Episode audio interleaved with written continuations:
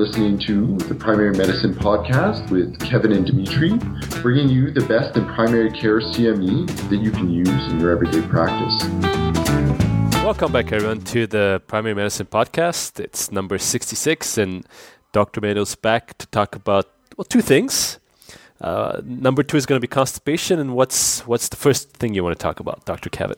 I'm so excited. You know we're doing it we have relaunched physician empowerment. Dimitri Wing and myself are relaunching physician empowerment. And as we mentioned uh, in previous podcasts, what this is, is this is a CME program dedicated to the whole physician.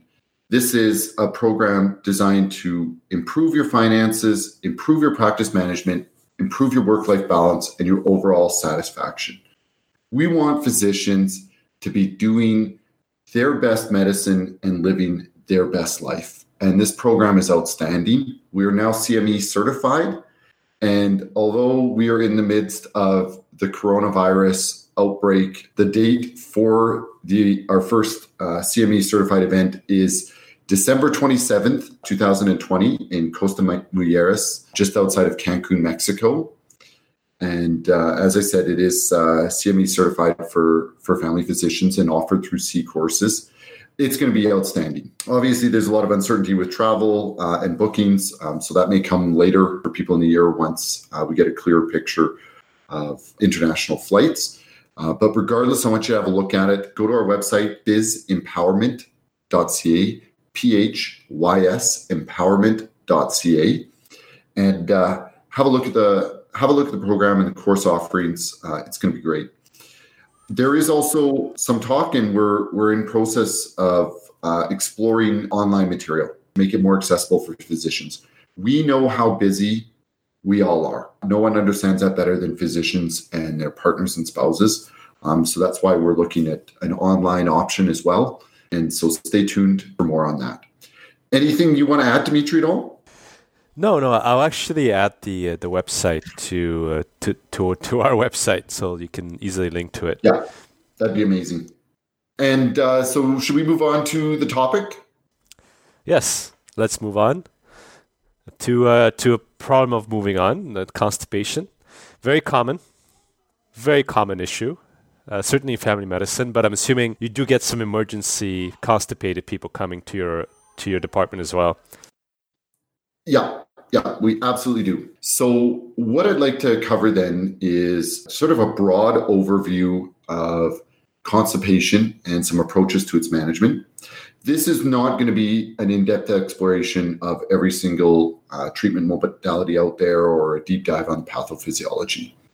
And our focus today is going to be on the elderly and those with severe chronic medical conditions. Um, a case that comes to mind is a couple of patients I saw who were in middle age and uh, had severe cerebral palsy, autism spectrum disorder, were nonverbal, and were found to be, you know, essentially just agitated. One was found to be in urinary retention, and of course, the CTs revealed extensive fecal loading, so very, very severe constipation. And so those um, cases just sort of highlight how, how big a deal this can be for our patients.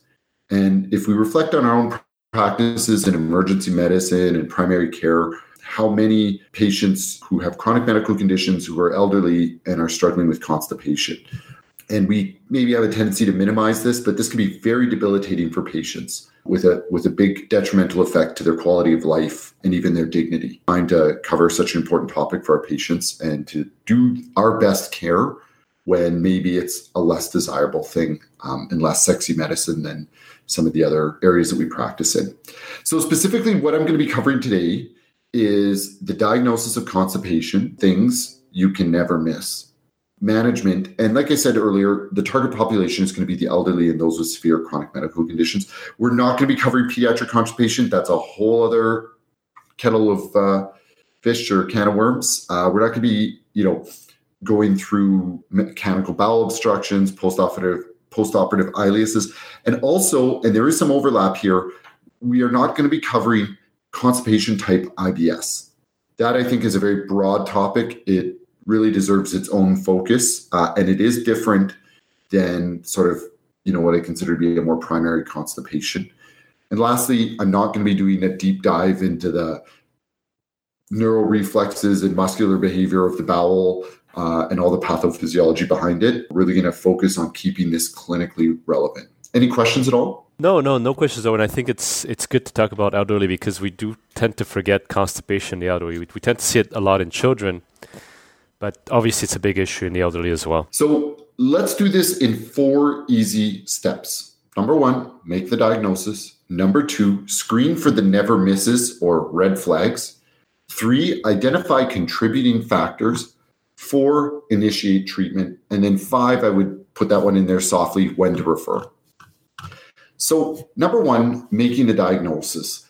This is tricky. Constipation ha- has highly varied definitions. There are a lot of social and psychological hangups behind, you know, what is constipation.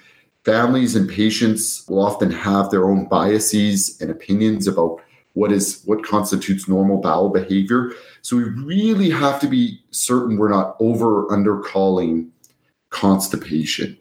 So rather than give like firm diagnostic criteria, which may not be that helpful for frontline practitioners, I think it's useful to just highlight the features of constipation when you're making the diagnosis or you're suspecting the diagnosis.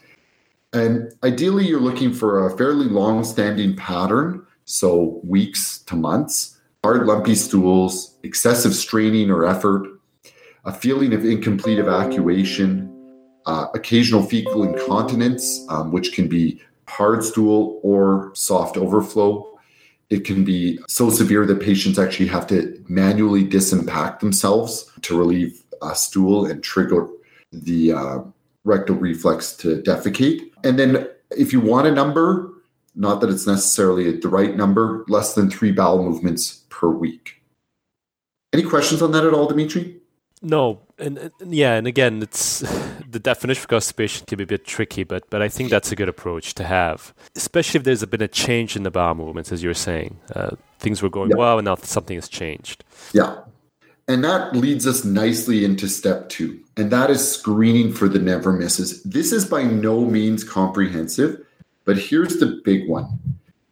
Please view constipation as a symptom and less as a diagnosis please look for the underlying etiologies that are going to contribute to so called constipation or change in bowel habit. Any change in bowel habit in elderly should make you think about a malignancy, um, a colorectal malignancy, um, but you can have other ones, including, you know, invasive um, or rapidly expanding uterine, ovarian, or bladder cancers. Those things can all affect bowel habit. And in these populations, um, the elderly who may have a cognitive impairment and dementia, your patients who have perhaps like the one I mentioned earlier with uh, cerebral palsy and is nonverbal with autism spectrum disorder. Those can those patients may not be able to advocate for themselves if there's been a change or that they're feeling perhaps abdominal pain in addition to having these symptoms of constipation.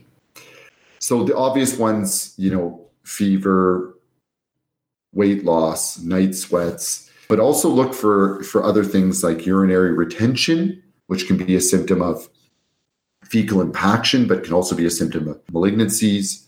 Watch out for overflow incontinence. Watch out for bleeding. Watch out for excessive pain with a bowel movement or uh, stool impaction to imply perhaps uh, an anal disorder. All right, that's by no means comprehensive. Um, again, this is meant to be an approach. But I just again want to emphasize in step two that you're really viewing constipation as a symptom. Or if you're about to make that as a formal diagnosis, make sure that you've excluded other major contributory causes. Because honestly, if you give enough RestoraLAX to anything that isn't a mechanical bowel obstruction, you will probably get loosening of the stools. But are you really curing or treating the underlying issue if it's a malignancy or stricture or some other serious process? So moving on to step three, you want to identify contributing factor, factors. This is so, so, so important. It is all too tempting to simply give your patient a prescription and say, let's see how it goes. But it really is so, so, so important to step back and look at the whole, the whole picture and not just the patient, but looking at their environment. And I'm going to go through this in a very systematic fashion. Again, by no means comprehensive, but I want you to give you a framework to think about constipation. And I just start, I, I, generally start with my differential diagnosis, and everyone does it a little bit different, differently, but I just start essentially in a in an anatomic or geographic kind of format. So if you can imagine the patient, step out and go ask yourself what kind of a living environment are they in? First off. So what access to food do they have? Are they on a low fiber intake diet? Are they very limited due to you know low income, inability to cook? I once had a patient who was profoundly constipated. He joined his fiance in her country of origin and for five weeks ate only white rice. And that was a obviously a source of his constipation. He was healthy otherwise. So that was a big issue. We had to disimpact him. Are they, does the patient have low fluid intake? Are they an aspiration risk? Do they have trouble getting to tap um, to get a glass of water? All those things are going to factor into um, what I consider to be the major dietary components to constipation. Another big, big, big thing, especially one that we have a lot of control over, are their medications. Dimitri, do you want to fire off some medications that you think contribute to constipation? Uh, opioids. You have your uh, tricyclics. Uh, you have medications for incontinence. Anticholinergics. Uh, anticholinergics. Yeah, lo- lots, lots, unfortunately. Yeah. Parkinson's meds, iron Parkinson's supplements, meds, even antihypertensives. Right. So lots, lots of medications. So it's worthwhile having a review of those. And I'm not saying necessarily to discontinue them, but consider a reduction, uh, a dose reduction, or switching to an alternate medication, something along those lines. Now, the next one I want to get into, and this is where it's useful to have family involved or other caregivers and find out a little bit more about the patient's day to day living. So this next category I, I call the lifestyle slash behavioral slash environmental. So if your patient has dementia, they may not be responding to cues from their bowel to sit down on the toilet and, and attempt to have a bowel movement. They may not have an established routine anymore, you know, where, you know, perhaps they used to get up in the morning, get dressed, have breakfast, and go have a bowel movement. Now it's different um, due to dementia, and maybe there's some sleep disturbance there. And the same essentially go with a patient who's had a traumatic brain injury or has intellectual disability. Um, they just may not be aware of that need to cue for bowel movement. Low physical activity is another contributing factor, right? So somebody's got debilitating arthritis or had recently had joint replacement surgery and now they're not as active as they used to be. This may be a contributing factor. And it may be as much as telling somebody to get up and walk a few paces to, to move. Or if your patient is quite infirm uh, and mostly bedridden, maybe they need to be sat up into a chair as part of a morning routine. Are the circumstances under which a patient has to toilet stressful for that patient? So, a good example would be an elderly patient with mobility issues who is reliant on a caregiver, perhaps it's a spouse or a child who has their own life or their own tasks to get through in the day and rushes the patient onto the toilet and off of the toilet. And this is where I touched on earlier that there's an element of dignity to patients because for a lot of patients, particularly the elderly or those with chronic medical conditions and mobility issues, intellectual issues, um, what we take for granted, toileting on our own with obviously no assistance, um, many people are not able to do. So, you know, going back to this example that I'm highlighting is if you have an elderly person who's not able to adequately ambulate on their own, not able to transfer to the toilet and, and, and essentially clean themselves and transfer off, they might be in this might be a very stressful situation for them because they might have a child or caregiver who tries to rush them on and off the toilet within 10 minutes. And this might be a form of a abusive behavior, but it's more often just benign rushing or benign kind of neglect in the sense that somebody doesn't realize that an older person might simply need 30 minutes or longer to sit on the toilet and that they're rushing because you know the caregiver's got to get off to work and come on mom just go to the bathroom get this over with. I want to get going back to work. Or inadequate access to facilities or the bathroom right? It may be an issue that it's a long ways for the patient to go. Maybe there's a toilet on another floor that they have much easier time using but they're not always on that floor. And and so look at that whole situation because you know a whole bunch of RestoraLAX is probably not going to fix the problem if they just are not getting to the toilet enough. In fact, it's going to make it worse because they may get diarrhea and they may have accidents, which again, just absolutely negatively impacts a patient's quality of life and their dignity. So think about those things and work with their caregivers, work with their formal supports, work with their informal supports. Any questions on that at all, Dimitri? No, not at all. And that, that that's great. People often forget to ask about specifically that question. You have any issues getting to the bathroom? If the bathroom is on the second floor and you can't get up, like that that that is the issue, not the RestoraLAX. Yeah, yeah. So it's a lot more than a prescription. And those are uncomfortable questions, but I think what you're going to find is that it's a relief for patients and caregivers to talk about that. That there aren't any limits, that it's not gross or beneath the physician to talk to their patient about. This is their life. This is part of their care. This is what you need to, these are the issues you need to get into to, to, to provide meaningful benefit for your patients. So moving on to more formal medical categories, if you want to call them that, would be neurological things. And again, this is going to be just a flyby. Multiple sclerosis, Parkinson's disease, ALS, cerebral palsy, spinal cord injuries, autonomic neuropathies. These have primary effects on the, the enteric nervous system, but they will also have issues with mobility and fluid intake as well. Endocrinopathies, electrolyte disorders, and again, fly over here, electrolyte disturbances, chronic kidney disease, hyperglycemia, type 2 diabetes, uh, type 1 diabetes, hypothyroidism, those would be the big ones to consider devising a patient medically. Myopathies like myotonic dystrophy, dermatomyositis, scleroderma, those kind of rarer things. Bowel wall itself, strictures, again, cancers, masses, um, both colorectal cancers as well as you know malignancies that are invasive of the bowel wall or externally compressing the bowel wall. Prior bowel injuries whether it's surgical or ischemic or you know inflammatory bowel disease those are all things to consider.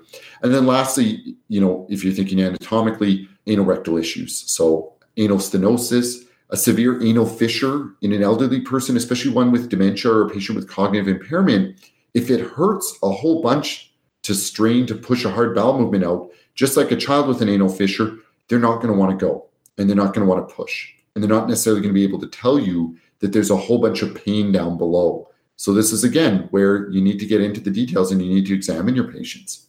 And then, lastly, fecal impaction. If you have a big, hard stone of, of stool there, it's going to be very hard for the patient to pass bowels around that that's just again a, a, very brief approach but the thing i want you to take away from that is the breadth of contributory factors when it comes to constipation that it's a lot more than just fluid and fiber intake. And again please view constipation as a symptom rather than a diagnosis. Moving on. Treatment. This is step four. You're ready to treat. Number one and i always i don't know maybe i go on about this too much. There's a lot of kind of coaching with patients, spouses, caregivers, family about reasonable expectations here. Okay, because a lot, I guess, from my perspective as an emergency physician, you get patients that come in with a whole bunch of, you know, severe constipation, or it's been a long time coming, and you know, perhaps they've even done a CT scan which shows, you know, just fecal loading without any other acute findings, and I'm trying to talk to them about constipation. And people want this over, right? They, in, in their view, and it's not necessarily wrong, they just want the, the patient, patients and, and their families just, well, why can't we just clean them out? You know, give them a whole bunch of laxatives, get those bowels moving, get it all out, all that bad, bad cucky poo, and get it all out. And I really have to go back and stress the fundamentals that yes, GoLYTELY. If you drink enough of it, we'll get rid of everything. But unless we're dealing with the underlying issues, and unless we're dealing with the contributory factors, we're not fundamentally changing anything. So, number one is I tell patients it takes weeks and weeks, months and months to become constipated, and it's going to take weeks to become unconstipated. So, setting up reasonable time frame around how long this is going to take to properly resolve the issue. That it's going to be a lot more than simply writing a prescription for laxatives. And it's also important to emphasize what is a normal for that patient, right? So normal is a very widespread. Some patients can go once a week and be perfectly normal. Others can go three, four, five times a day, and they're still normal without any pathology in their bowel. So it's about emphasizing what's normal for the patient, that it should be symptom and quality of life oriented treatment, right? So we're not going to sit and count bowel movements. What we should really be doing is is your loved one, is your mother or father happier, comfortable, feels in control of their bowels, feels in control of their life, relief of any pain or bloating, those sorts of things um, are going to be important to target when you're treating and not focusing on how many bowel movements a day and even what the stool consistency looks like. Because again, that can be highly varied. So getting over what I'd call a lot of Freudian anal retentive, anal expulsive sorts of things, getting over a lot of Victorian era, you know, worries about stool and and just setting up, like I said, reasonable expectations for patients and their family and, and caregivers. Okay. Any questions on that at all, Dimitri? Again, very good point about the time it takes to deconstipate somebody, and it, the same principle as in children. Uh, parents are surprised that sometimes they have to be taking laxatives for a year before things really start flowing. So it, that's a really good point again, Kevin. Yeah. And then um, moving on to formal treatment, again, I tend to view whatever we prescribe as therapy and it has side effects and it has a negative detriment on a patient's quality of life. So I'm very mindful when I prescribe things that I'm doing it in a in a way that is going to fit into the patient's overall lifestyle and and make it manageable. So first off is dietary changes and again these are non-pharmacologic measures but you want to aim for 20 25 grams of fiber per day but again is it necessarily right or fair to a patient with cognitive or intellectual disabilities or food aversions to force feed them a bunch of whole grains that they really don't like for what I'd consider to be somewhat of a marginal benefit and not a lot of evidence? Probably not, right? So looking at your patient, seeing what she or he needs. Increasing fluid intake, um, exceptions being, you know, major aspiration risk, end stage renal disease where they're on dialysis and fluid restricted or CHF patients, I try to tell patients to aim for 500 cc's of water or fluids a day in and above their normal thirst. Because remember, as we get older, our, our drive, our thirst drive decreases. Um, so just say, you know what, have one big cup of water or, you know, fluid on the counter, and I want you to fill that cup up and drink that at some point during the day, I want you to drink that cup to increase your fluid intake by around 500 cc's. Moving on to medications. Again, this is another one that we have a lot of control and latitude over as prescribers. So reduce or remove contributing medications before you add something. Behavioral slash environmental. So again, gentle, non-stressful reminders to use the toilet. So for caregivers, family, you know, talk to them about and you know give somebody a lecture, but you know, just try to help help patients and or, or family members and caregivers go into the patient's shoes. Like, how would you feel if somebody you know hustled you onto the toilet and five minutes later hustled you off? You wouldn't want to go. So gentle reminders to use the toilet. And you can even consider scheduled toileting. So set up a routine, like where you'll get the patient, you'll mobilize the patient, dress the patient, feed the patient, and then go sit down for, you know, 15 to 30 minutes um, on the toilet, but not a lot of pressure to have a bowel movement. If it happens, it happens. If it doesn't, fine. But the idea behind kind of rewiring their higher, their enteric nervous system um, to get into having a bowel movement at a specified time of day, typically morning. Optimize medical conditions. You know, again, I listed all those. I won't list them again. Probably a big obvious one would be better control of blood glucose is going to help um, reduce dehydration of the patient, and improve any autonomic diabetic neuropathy. Moving on to more kind of formal directed therapies at constipation. If you're suspecting, and you know, even if there isn't a lot to go on, if your patient isn't able to tell you what their poop is like down below, like if there's an issue with communication or cognition, you should probably just go ahead and do the DRE rather than guessing around it. I, you know, we, I, you know, I understand it's not necessarily the most pleasant part of the physical examination.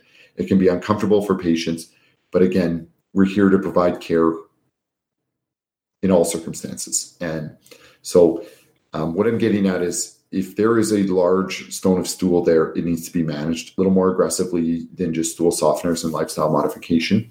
The patient may need to be disimpacted.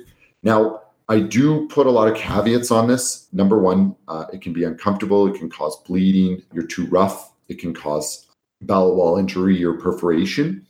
Also, keeping in mind that it's only a small part of the problem. Disimpacting the you know bottom six inches of bowel that is several meters long is probably not going to be that useful unless you're dealing with the underlying issues. But if there is a big hard stone there that's obstructing stool flow and obstructing uh, urinary flow, and they're getting overflow incontinence or they're getting uh, urinary retention, um, you just need to go ahead and disimpact that stool.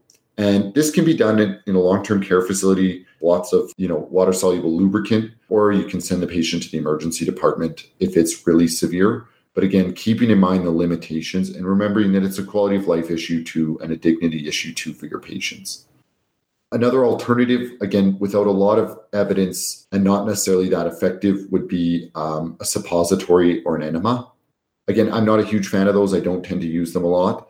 If a patient's really impacted, I will just disimpact them, sometimes under under a general anesthetic. Other times it's it's more just a focus on loosening things from the top down and then gradually that hard feces will resolve. Okay, so moving on, moving on, moving on. At the very bottom of treatment, you notice how I saved it for the last, comes your prescriptions. Okay, because I really, again, want to emphasize the importance of treating the underlying medical conditions, treat the patient, treat the family, treat the circumstances, look for all these contributing causes, and then at the very end of it, write the prescription if you need to. Okay. So, number one on this list, and my list is by no means comprehensive. Number one is like psyllium or, or fiber. I again view this as therapy, and it, like all therapies, there are side effects and there are negative consequences in terms of quality of life. So, forcing somebody to chug a whole bunch of psyllium fiber every day for the last remaining years of their life, I don't know if that's necessarily effective or fair. And I ask myself, would I want to drink psyllium every day? And the answer is probably not. Or would I want that for my loved one? So there may be a role for it for these, you know, added fibers in patients who have this kind of alternating hard soft stool or overflow diarrhea or overflow incontinence.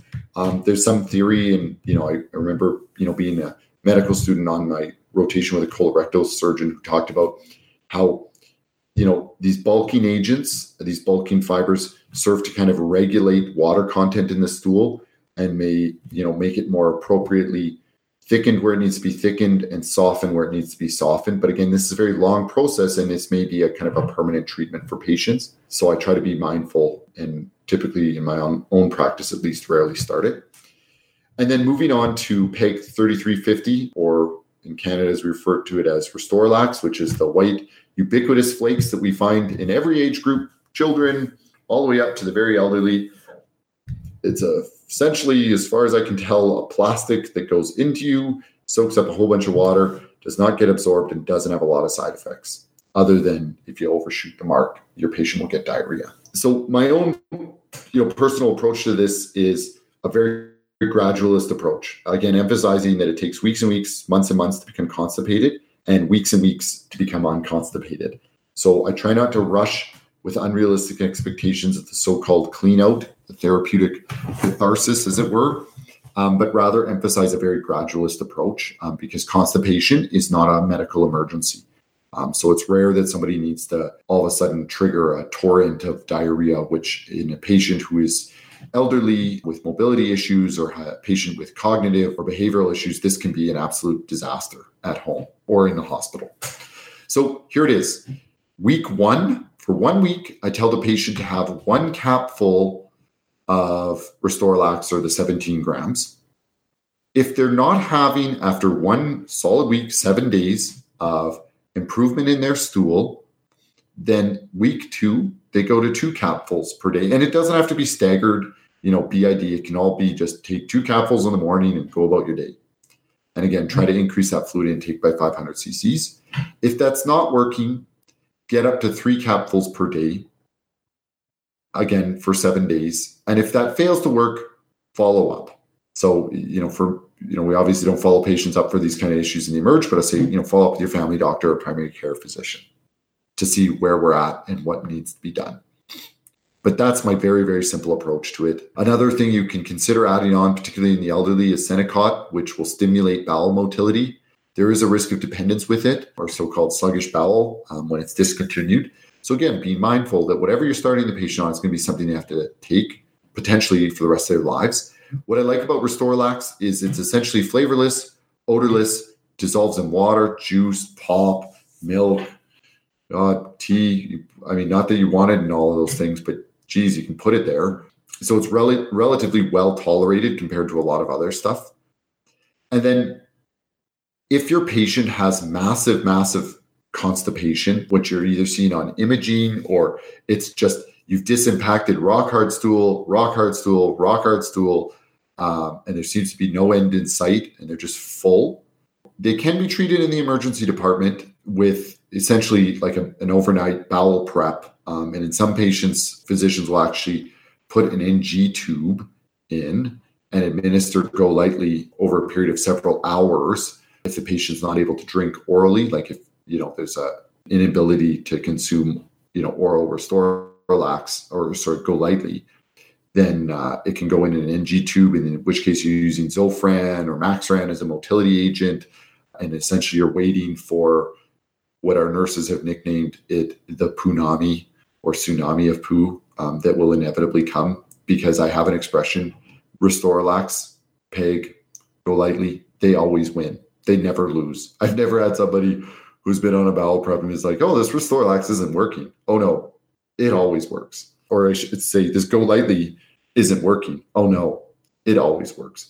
A more nuanced and gentler approach that allow a patient to do this at home would be to have them drink 500 cc's of GoLYTELY per day for four days. So not the full four liters of a bowel prep, not doing it in you know 16 or 12 hours, but actually doing it over four days. Just going for two liters over four days is a gentler kind of compromise, and I've had patients with good results on that.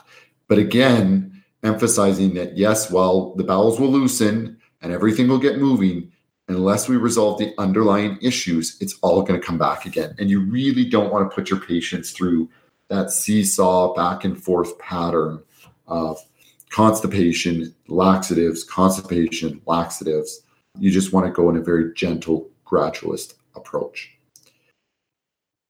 That's it for for treatment. And then when do you refer? Well, obviously you refer if they're failing to improve. You've got concerns about, you know, an underlying malignancy or, you know, neurological disorder or something along those lines. Um, any red flags at all, remember that this is a medical condition and so should be treated as such. And you should refer, um, whether it's to gastroenterology or general surgery, whether they need scopes, whether they need more aggressive therapy managing or even sending them back to their you know potentially even sending them back to their neurologist or psychiatrist for medication adjustments to see if we can find a reasonable compromise. But that all again comes later. I think it's very reasonable to just start on peg 3350 so with that being said i'm just going to summarize right here which is step one make the diagnosis. Step two screen for red flags. Step three, identify contributing factors, and there are many of them. Step four, treat and remember to treat the whole patient. Any questions at all, Dimitri? No, no, that that's pretty much my takeaway. And, uh, and again, I, I really like the fact that you mentioned that it takes time for the medication to work. It's very dis- distressing to patients and they want a solution fast, but sometimes there isn't one. So follow up is important. And secondly, you need to figure out how they go to the bathroom if they're having issues. You really got to get into the details. Which we forget. A, we forget to do. Uh, Dimitri, it's a top to bottom analysis. it, it is. Thank you. Thank you, Dr. Kevin. yeah, yeah. But honestly, honestly, you know, when you take the time to deal with this issue, you're making a huge huge improvement in a patient's quality of life and dignity. And I think what you'll find is if you get into that questioning and you do that exam, if you have to do a digital rectal examination, you're going to find that your patients are grateful that you take the time and you show you care and you want to get to the bottom of the issue. That wasn't a joke. Uh, I thought you said no more puns. All right. But it, I know I thought I said no more puns, but it, they just came all at the end of the presentation. Again, that wasn't a joke either. Now I'm done. All right, let's stop. Let's stop here before more come out. Thank you, Dr. Kevin. It's been.